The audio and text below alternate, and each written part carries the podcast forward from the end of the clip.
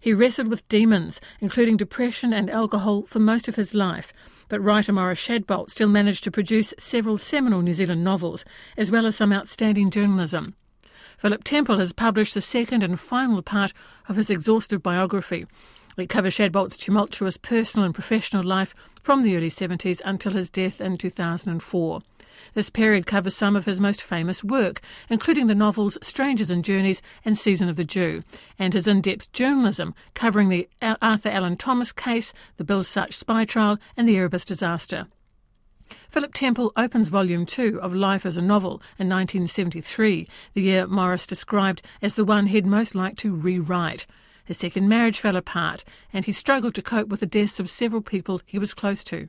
What became apparent to me, uh, you know, during the research and writing, which wasn't that clear at the beginning, was that he had a lifelong problem with depression, and um, he would come in and out of this, and uh, was unable to cope with his his personal relationships. And um, and also going way way back uh, to when he was young, his mother treated him like a little prince, did everything for him, and he's sort of constantly looking for this ideal woman. And of course, with each woman that he was with, uh, they failed in one way or another. I, I, I didn't find any evidence of Maurice being physically abusive towards his uh, different partners. Emotionally, yes, but not um, physically. In 1972, also, uh, James K. Baxter had died, and Baxter meant an awful lot to Maurice, didn't he? Yes, uh, uh Baxter, he, he'd known Baxter from the 1950s when he started writing, and uh, Baxter was a kind of mentor. He, he was about, oh, eight years older than Maurice, so I think probably not only was there kind of a literary influence, but of course the way that Baxter behaved as well, which has become more well known recently, uh, probably also had an influence. But I think before Baxter died, Maurice was already seeing through this uh, latest manifestation as the guru, and uh, was was pretty disapproving. But even so, it was still a big loss. And a year or two prior to that, he'd lost his uh, the uncle who had also been a, a great influence in his life, possibly more than his father. And his father was ill. He was turning 40. Uh, it, it, was quite a big sort of turning point, and also in his writing, because Strangers and Journeys came out in 1972, which is a combination of that early period, the, kind of stories he wrote in the 50s and 60s, and uh, a whole new sort of world opened up um, uh, later on in the 70s. I want to come back to his fiction writing, Philip, but I think perhaps a revelation for me in this book was Maurice's journalistic writing and how seriously he took it. Like he wrote a huge amount for the Reader's Digest, and his writing was, I don't know, how would you describe his style of writing? He started off as a journalist, of course, in the 1950s, and this enabled him to, what I think was a key thing, he had a nose for a story. So he was kind of uh, a bit ahead of the game uh, journalistically, but also in all of his writing, because he could see what the next big thing was, or what was a, a, a, you know becoming uh, into the public consciousness. And uh, the main reason he wrote all those Reader's Digest stories was simply money. Uh, I mean, he was a, a full-time, you know, freelance writer, and everybody knows that, with one or two rare exceptions, it's incredibly difficult to make a living, uh, a good living, especially when you've got five kids, from fiction or, or good non-fiction books. So the journalism, especially the Reader's Digest journalism, was to just keep him going financially. And Frank Devine, who is then the editor of the Australia New Zealand edition of Reader's Digest, knew this. He actually said uh, to Maurice, I'll give you, you know, you can write me six articles a year and I'll give you so much money and then leave the rest of the year free for whatever you want to write.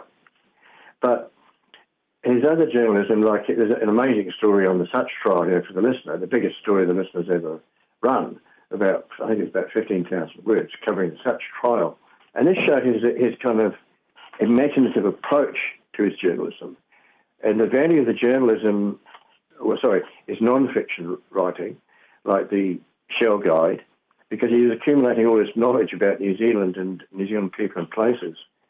And then again into the fiction, um, especially, I think the culmination of that was the Lovelock version, where his kind of all this knowledge about New Zealand and its history and so on was poured into that and uh, produced um, a unique novel, which is uh, uh, nobody's ever written anything like it.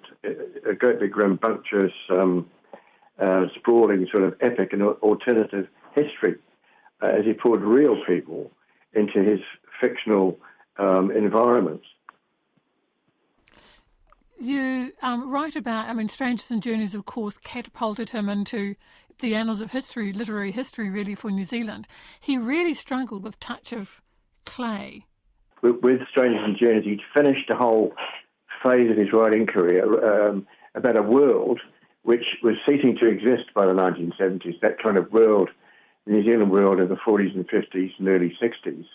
And so he thought he should move into more contemporary subjects, which he did with A Touch of Clay and Danger Zone, the about you know going to Mururoa, protesting the nuclear tests. With Touch of Clay, though, this was written in that midst of this personal crisis and in a really, really bad uh, bout of depression. And I think it was the first time that he went on drugs, prescribed drugs, to try and treat this depression. And he went into isolation actually out at Piha. And um, I, I think novels that come out of that kind of situation don't actually work in the end because they're they're too emotionally involved and overwritten. To me, anyway, uh, that was his biggest failure uh, as a novel. And Danger Zone was more successful uh, in that because he, he, had this direct experience of sailing to Mururoa, and um, it uh, it got good reviews overseas, but not so much here. Season of the Jew, he had a, a kind of a love hate relationship with that too. I mean, you say that he recognised that that would probably be remembered as his finest novel. I'm not sure he f- felt the same way about it, but it, it is a remarkable book still. Yes, what was unusual about that, he was picking up on this changing attitude in New Zealand towards the New Zealand wars and uh, that history, you know, the sort of traditional history which has held sway. Because the historian Jamie Belich was also starting to uh, publish uh, papers and uh, small books on the New Zealand wars. Maurice noticed what Belich was doing and discussed it with him, and Jamie Belich actually assisted him in his research. So Maurice decided to, to take, have a new take uh, on the New Zealand wars, which I think uh, he did very successfully. The reason I think Season of the Jew seen as his classic is because it, that was the first novel of its kind to come out with this new look. I don't find it as good as the second one, Monday's Warriors, where Tita is actually the hero, and not so much as in Season of the Jew, the Pakeha George Fairweather. Te is also a bit of a hero in Season the Jew, and that, that partly comes from the fact that um, Maurice was uh, born and grew up, sorry, grew up in Te where of course Te ended his his days and helped to design the the meeting house there. And and his very first recorded essay at school, little story at school, was about Te So there's a long thread. I mean, Maurice was part of that hill country, uh, the central North Island. But uh, I, I think Monday's Warriors, um, in style and in emphasis, is actually a, a good deal better than Season of the Jew the his his time writing a play on Chunuk Bair that was that was a troubled time. He was not an easy he was not an easy man, and actually from his initial script to what happened on stage, a heck of a lot went on. Oh yes, it was a, a drama in itself, wasn't it? I mean, again, he was picking up on the changing attitudes towards uh, the First World War in Gallipoli, and um, he went along to a production of an, an Orson Welles uh, two-act play, which, which used an unusual set, and it sort of sparked in him a, a vague idea of how, having written a Reader's Digest article about Gallipoli, and also um, it's part of um, the Lovelock version, he started to think about a drama. And Ian Mune, who's you know one of the directors at the um, Mercury, Yes, and then he met Chris Pugsley and found that Chris was interested as a military man in Gallipoli. And Chris really was very important in going up to Auckland as they're rehearsing this incredible play, this incredible set that the actors had to climb up as if they were on Gallipoli, and he gave them this instruction you on how to do it, how the uh, soldiers would have behaved. But it was interesting that although the original script was turgid and much too big, and Mune was busy trying to cut it all the time, after the first uh, read through, um, the actors all stood up, and many of them were in tears because Maurice had hit that nerve about this was about the ordinary blokes.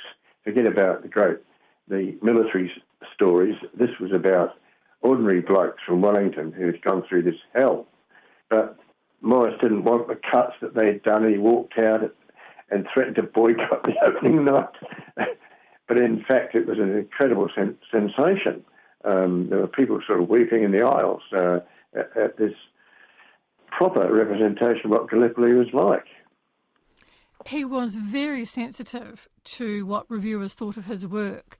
And this relationship with Michael King, they'd been friends, but Michael King, uh, I think, was very honest in his concerns or his dislike of Touch of Clay. Absolutely loved Season of the Jew. It's a reminder of what a small country we are and, and how difficult it is, in a way, isn't it, for, for uh, literary criticism when you're very likely to know the person whose book you're reviewing. Probably the tension between him and Michael King was also over the documentary that was produced about Gallipoli and how uh, Maurice, recognising Chris Pugsley, uh, a potential top military historian um, and the kind of person he wanted to work with to do a documentary and kind of shut Michael out, although Michael had already published, you know, that New Zealanders at war. So I imagine that this festered with Michael for quite a long time. So this thing went backwards and forwards, backwards and forwards, uh, until the very end, where it was, came to a pretty sad and bitter conclusion. You knew him, of course, Philip having delved so deeply into his life, into his journals, talked to so many people whose lives were affected by him, how do you feel about Maurice Shadbolt? Uh, of course, this is not just uh, Maurice's personal life, it's his discovering his writing life. And um, I read through the whole, all his work as he wrote it. In other words, although I'd, I'd read quite a bit in the past, I hadn't read everything. But I read the novels, the short stories, and the plays, and all the rest of it as he came to them, so I could see what the context was, the period, and what relationship he was in, and all this sort of thing. And what surprised me was that I didn't have a, a pretty high opinion of his work before I started the biography.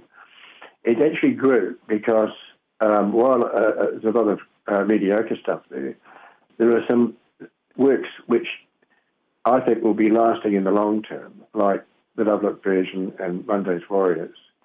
And also, I hope that his pioneering work in these different areas, like uh, Gallipoli and so on, uh, will be recognised as well. I think it was Kevin Ireland who said, oh, when he changes wives, he changes friends. And when he treated Bridget so badly and split from her, I just felt I didn't really want to continue uh, being too close to him.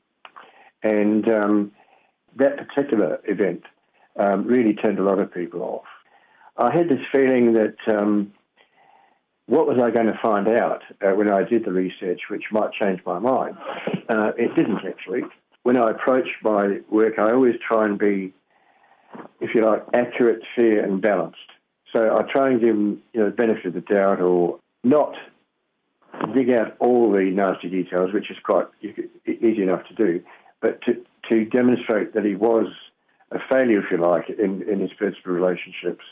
But this was down to partly to his depression, partly to his psychological needs. But also, there's a photograph in the book there which shows at where he, when he was being buried at Waikumete Cemetery, there were two of his ex-wives and also two of his um, long-term partners. So, in other words, they hadn't, you know, hadn't been written off. There was a kind of, I suppose, feeling that he was rather a, pathetic person emotionally. I think one of them said to me, "Oh, he just couldn't help himself," and that that, that seemed to, for her, to be an explanation uh, without um, any bitterness, obviously regret and so on, but not too much bitterness. Philip Temple, whose book Life as a Novel, a biography of Maurice Shadbolt, Volume 2, 1973 to 2004, is published by David Ling.